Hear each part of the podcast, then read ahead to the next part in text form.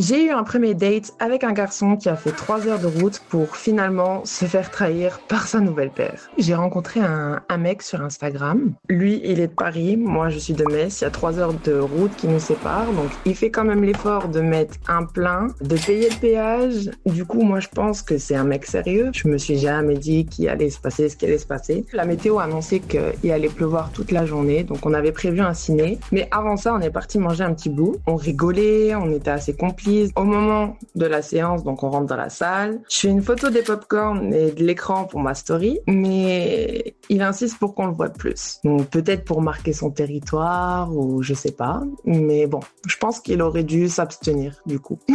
donc après 15 minutes de film, je reçois un snap d'une fille que j'ai pas du tout en amie et elle me donne le prénom de mon date en me demandant si c'est bien lui. Inutile de préciser que c'était vraiment lui. Là, elle m'annonce qu'ils sont en couple depuis 4 mois. Comme vous l'imaginez, ma tension elle est montée d'un coup, je tremblais, mon cœur il faisait que de s'accélérer. Et je me dis clairement, je suis assise à côté euh, du gars d'une autre fille. Donc je me suis clairement fait avoir en fait.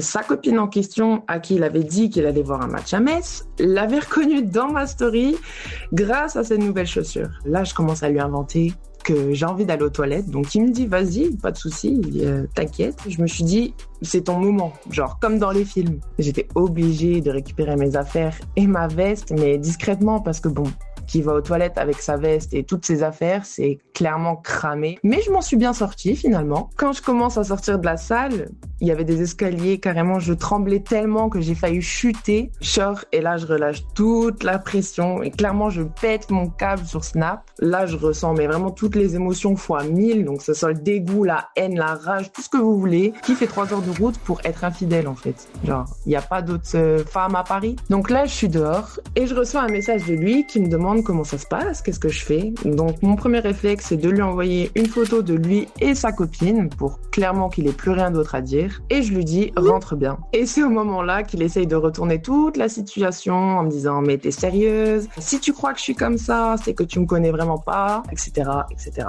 Je lui ai dit clairement qu'il avait une copine et qu'il n'y avait même pas lieu de discuter et qui a pas retourné la situation en fait.